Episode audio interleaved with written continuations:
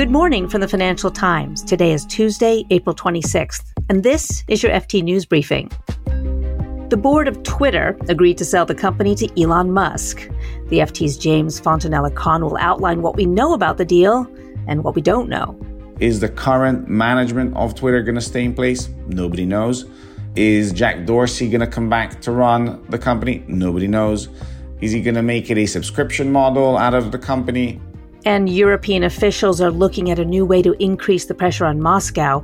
Plus, Emmanuel Macron has another mandate to lead France, but his second term in office will be much more challenging. I'm Jess Smith, in for Marc Filippino, and here's the news you need to start your day.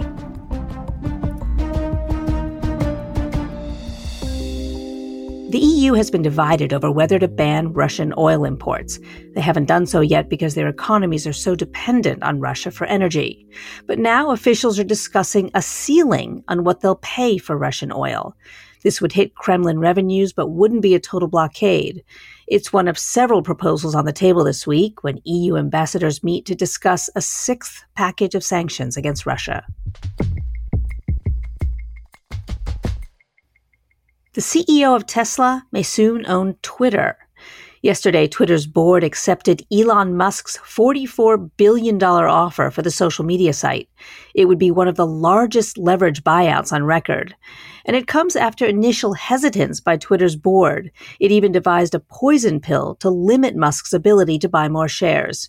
Here's the FT's James Fontanella Khan on what changed. What really changed everything happened, you know, a few days ago when Musk, in fairness against what most people expected, managed to secure financing, uh, which is $25.5 billion in debt and $21 billion in equity. And that kind of forced the board of, of Twitter to take him seriously. And what I was also told is that they received a ton of calls from shareholders after Musk kind of presented his financing package basically telling the board you got to engage with him seriously. And basically once once the board felt that like you know its shareholders wanted a deal it came together very quickly.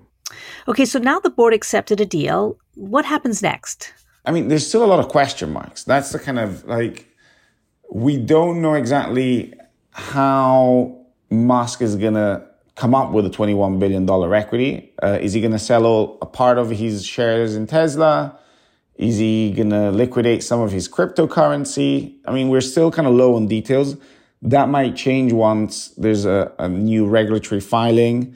I've also been told that he's likely to try to bring on board a bunch of other wealthy individuals or institutional investors who are kind of interested in participating in, in the deal with him. There's a lot of speculation that Jack Dorsey, the co-founder of Twitter, and apparently a friend of, of Musk, at least uh, on the social media platform, could be partnering with him uh, in some way or the other. So there's still a lot of open questions. And James, another question is could there be an impact on Tesla shares if Musk has to sell the ones he used to finance this Twitter deal? We don't know that. So you'd expect him to because Musk famously said that he's cash poor. Uh, so most of his wealth is tied into Tesla and partly in SpaceX, his space travel company. So yeah, assuming let's say he had to sell $21 billion worth of Tesla stock, that would have an impact on his margin loan, uh, which is kind of financing part of the debt package. And so it could potentially trigger a margin call, uh, which would then force him to kind of, you know, give away more stock. This is not a typical leverage buyout for the simple reason that like we've never really had a single individual carrying out such a big transaction, a, a take private, if you want. Is he planning to then convert some of the, put the debt on the company once he owns it? That, that is very possible. That is a common, let's call it trick done by private equity firms so that he can immediately extract the cash out of the company and like reduce his own leverage. We simply don't know at this stage. So what do you think regulators will make of this deal? So the deal will definitely need to be approved by regulators. Now, given that Musk is an individual who doesn't currently own a media or social media company, you wouldn't expect antitrust regulators to push back on the deal. However, in this case, there's been a lot of pushback in Washington against wealthy individuals, in particular tech billionaires, buying up other companies. So it might not be blocked in a US court, but you can see, especially on the Democratic side of the aisle, a lot of pushback on the transaction. Uh, but on the flip side, you know, Republicans are very happy about the idea of uh, Musk taking over. They see this as a victory against the, if you want, liberal bias. At least that's how many people on the American right perceive Twitter.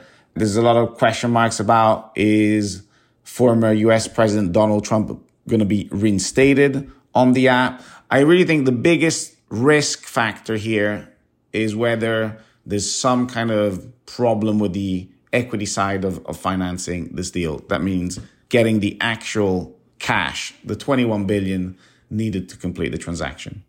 James Fontanella Khan is the FT's U.S. corporate finance and deals editor. Emmanuel Macron just won a second term as French president. One of the biggest issues he has to address is the rising cost of living, including gas prices. But he also wants to push ahead with broader economic reforms, and balancing those two could be tricky.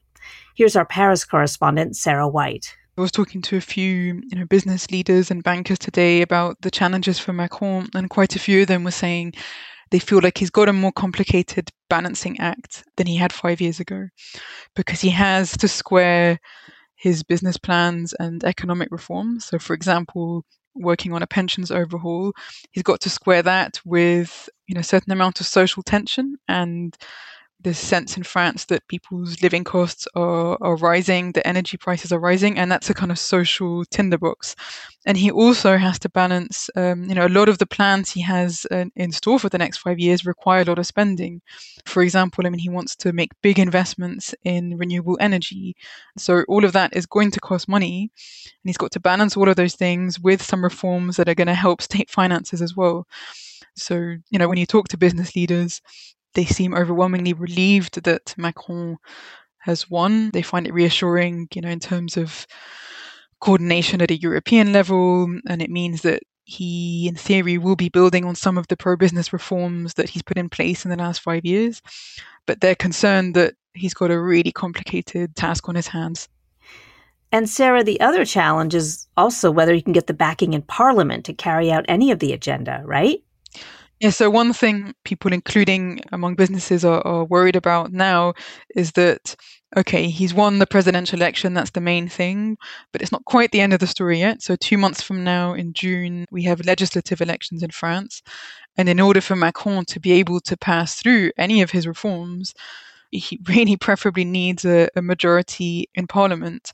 And that's not a done deal this time. I mean, some of his opponents, including Marine Le Pen, or politicians on the far left who did well in this election have vowed to, you know, take revenge in June when it comes to that vote. So it's adding to a little bit a feeling of uncertainty over whether, okay, he has this second mandate, but will he actually technically be able to pass these reforms? That's the FT's Paris correspondent, Sarah White. You can read more about all these stories on FT.com. This has been your daily FT News Briefing. Make sure you check back tomorrow for the latest business news.